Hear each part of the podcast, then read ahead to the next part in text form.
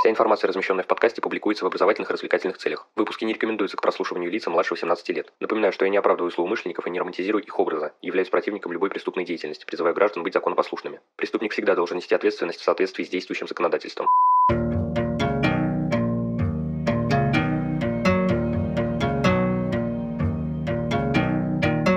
Всем привет, вы на канале Cream One, и сегодня мы начнем говорить о методах запечатлевающей фотографии. В общем, без лишних слов, Поехали! Запечатлевающая, или как ее иногда называют, оперативная фотография, это система научных положений, средств и методов фотосъемки, применяемых при производстве следственных действий и оперативно-розыскных мероприятий. Сегодня мы разберем три метода и начнем с панорамной съемки. Она необходима для фиксации объектов, которые по своему масштабу не помещаются в границы стандартного кадра и располагаются последовательно. Данным методом обычно фиксируют участки местности, имеющие значительную протяженность, удлиненные объекты, а также предметы, которые необходимо запечатлеть в увеличенном виде. Существует несколько общих правил и рекомендаций для проведения любой панорамной съемки. Во-первых, каждый следующий снимок должен частично захватывать предыдущий, примерно на 10-15%. Делать все фотографии необходимо с одинаковыми параметрами фотоаппарата, настроенными в ручном режиме. Делается это для того, чтобы объект на всех снимках был одинаково проэкспонирован и соответственно корректно и одинаково отображен. Максимально эффективно панорамную съемку выполнять с помощью штатива. Вообще панорамы можно разделить на три больших группы – линейные, круговые и цилиндрические. Линейные панорамы используются для запечатления объекта или объектов, расположенных в одну или несколько линий. При производстве снимков расстояние до объекта и высота съемки должны сохраняться одинаковыми, а фокальная плоскость объектива при съемке размещается строго параллельно объекту. Линейные панорамы в свою очередь делятся на несколько подвидов. Вертикальные и горизонтальные панорамы характеризуются соответствующим направлением съемки. При комбинированной или горизонтальной вертикальной. Фиксация производится частично вертикальной и частично в горизонтальной плоскостях. Для иллюстрации в голове представьте себе большой объект крестообразной формы. Съемка ступенчатой панорамы, в отличие от предыдущих подвидов, производится по искривленной линии. Многоярусная же панорама образует несколько вертикальных и горизонтальных рядов снимков, своеобразное полотно. Круговая панорама выполняется при помощи поворота фотоаппарата по воображаемой оси. При производстве снимков от Земли всегда должна сохраняться одинаковая высота. Снимать можно как с помощью обычного фотоаппарата, так и с помощью специального. Его объектив поворачивается во время съемки, увеличивая общий угол изображения. Но и завершающим видом является немного специфичная, цилиндрическая или спиральная панорама. При таком виде запечатлевания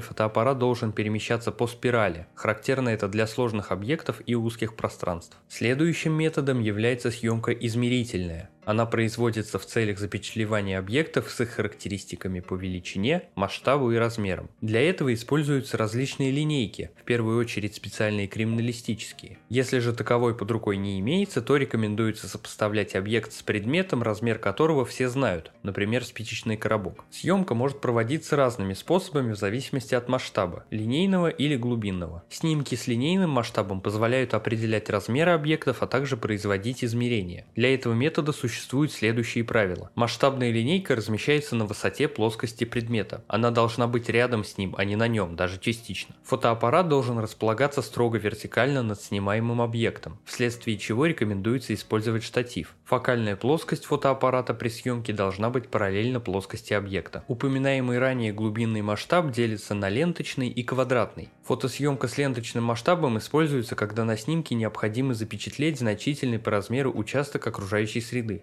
По данным снимкам можно определить размеры предметов, а главное расстояние между ними в глубину снимаемого пространства. Глубинный масштаб представляет собой длинную бумажную ленту с нанесенными на нее делениями в виде черно-белых квадратов. Для данной съемки также существует несколько правил и рекомендаций. Фотоаппарат должен быть установлен таким образом, чтобы его оптическая ось была параллельна полу или поверхности местности. Необходимо уложить масштабную ленту вглубь от фотоаппарата параллельно оптической оси объектива. При этом начало ленты должно быть расположено расположена строго под объективом. Для этого используется отвес, прикрепляемый к фотоаппарату. Съемку рекомендуется осуществлять примерно с высоты 120-150 см. Использование квадратного масштаба отличается от ленточного тем, что вместо ленты в кадре, как вы понимаете, помещают квадрат. Он необходим для определения расстояния между точками или предметами на плоскости, расположенной не перпендикулярно оптической оси объектива, параллельно либо под острым углом к ней. Последним на сегодня методом является съемка репродукционная. При Применяется она в целях фотографической фиксации различного рода плоских объектов. Она может быть выполнена как подручными средствами, так и с помощью специальных репродукционных установок. К ней прилагается традиционный список правил и рекомендаций. Объектив должен быть направлен в центр объекта. Фокальная плоскость фотоаппарата располагается строго параллельно объекту. Объект в кадре нужно располагать так, чтобы его границы не приходились на границы кадра. Нельзя фотографировать на широкоугольные объективы. При съемке множества равнозначных объектов целесообразно вручную установить настройки фотоаппарата. Объект должен быть равномерно освещен, использовать вспышку не рекомендуется. В следующем эпизоде мы с вами разберем оставшиеся три метода запечатлевающей съемки. Что ж, на этом выпуск подходит к концу, благодарю вас за прослушивание. Следите за подкастом на удобной вам платформе, делитесь им с друзьями и знакомыми, а также оставляйте лайки и комментарии, где это возможно. Мне будет приятно. Подписывайтесь на одноименные группы ВКонтакте и Инстаграм. Там у нас периодически проходят книжные розыгрыши. Пишите ваши вопросы, замечания и пожелания. На все отвечу и все обязательно учту. Но главное помните, нераскрываемых преступлений не бывает.